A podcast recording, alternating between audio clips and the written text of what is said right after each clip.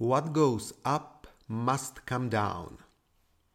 Investoři mají spoustu průpovídek. Jsou často vtipné a často se připisují Warrenu Buffettovi. Naše dnešní hláška je ale starší. Tento běžný idiom má svůj původ někde před více než dvěma sty let a tehdy referoval k fenoménu gravitace. Co vyhodíte do vzduchu, spadne dolů. Dnes je používán obyčejnými smrtelníky jako upozornění, že dobré časy netrvají věčně a v podobném smyslu ho používají i investoři.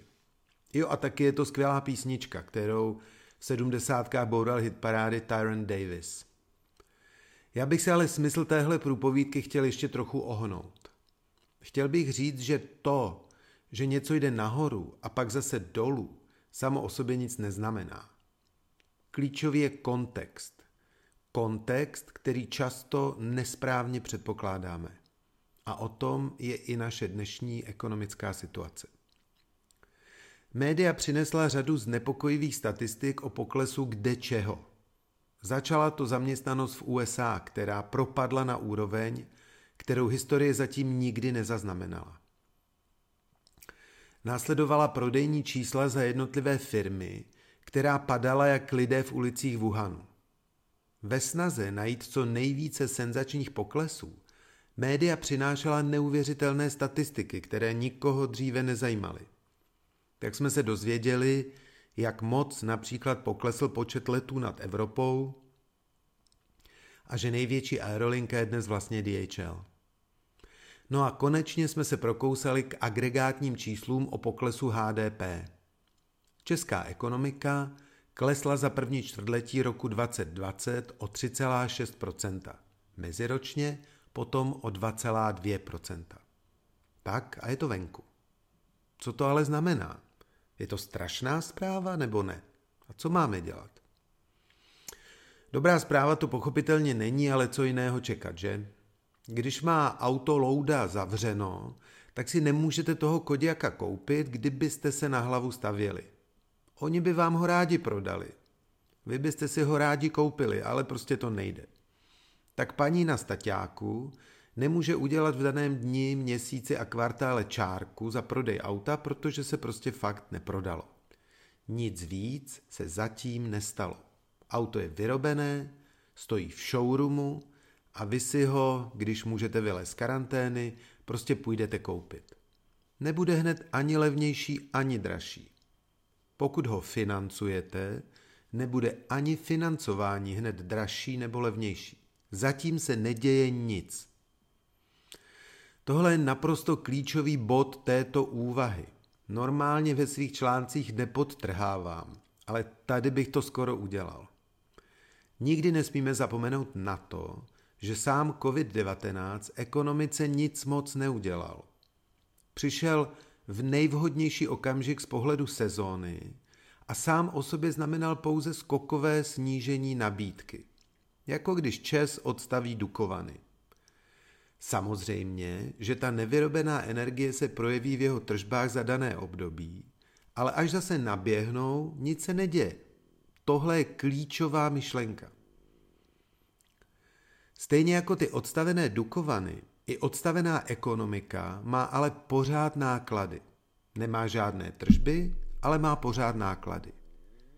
Jediným a triviálně jednoduchým úkolem vlády Kopítek tak bylo dodat firmám peníze na pokrytí těchto nákladů. Každý podnikatelský subjekt měl za týden po vypuknutí karantény mít předschválený kontokorent ve výši dvouměsíčního obratu zaručený státem. U své komerční banky zaručený státem za tržní úrokovou sazbu.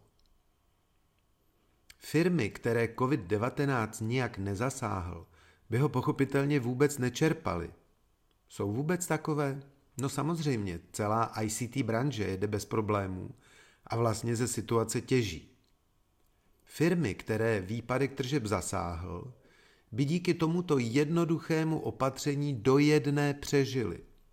Přežili by bez problému do dneška, kdyby už bylo jasněji, co má a co nemá střednědobou šanci na přežití. I z nich by velká většina nakonec v nějaké podobě přežila a vládní kontokorent by vrátila. Pouze malá část podniků, která by takovou vládní pomoc čerpala, by ji nevrátila, protože v pokovidové době budou nuceny podnikat jinak a nebo vůbec. Tak a teď, kolik by to celé stálo? No to přece víme. Ekonomika je hra s nulovým součtem, takže pokud víme, že HDP za kvartál se rovná řádově 1500 miliard, tak necelá 4% jsou úplně zanedbatelných 60 miliard. Ano, přátelé, stačilo ekonomice darovat v prvním kvartále 60 miliard. I kdybychom tenhle monetární doping jeli půl roku, pořád se bavíme o částce v řádu 100 miliard plus a to jsou fakt makroekonomické drobné.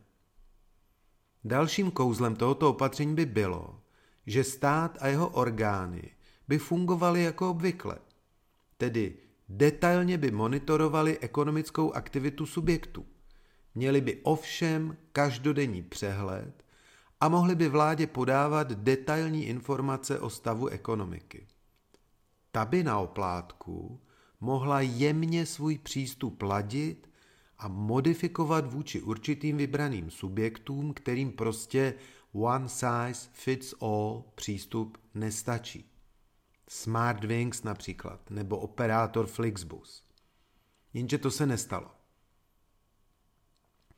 Místo toho jsme jako o závod zaváděli jednotlivá dílčí, chaotická, zmatená opatření, navíc způsobem, který korupci přímo nahrával je stoprocentně jasné, že s příjemci úvěru v programu COVID-1 se v bance čachrovalo a je jasné, že žádosti nebyly uspokojeny podle pořadí přijetí, ale podle toho, jakýho kdo měl strejčka. A tak to bude pokračovat. Místo jasné, chirurgicky přesné ekonomické léčby se budeme potácet mezi tisíci protichůdných ekonomických opatření. Ale co? My si jako vždycky zase sami pomůžeme. Útěchou nám může být ono what goes up must come down, podle kterého jednoho dne skončí i vláda kopítek.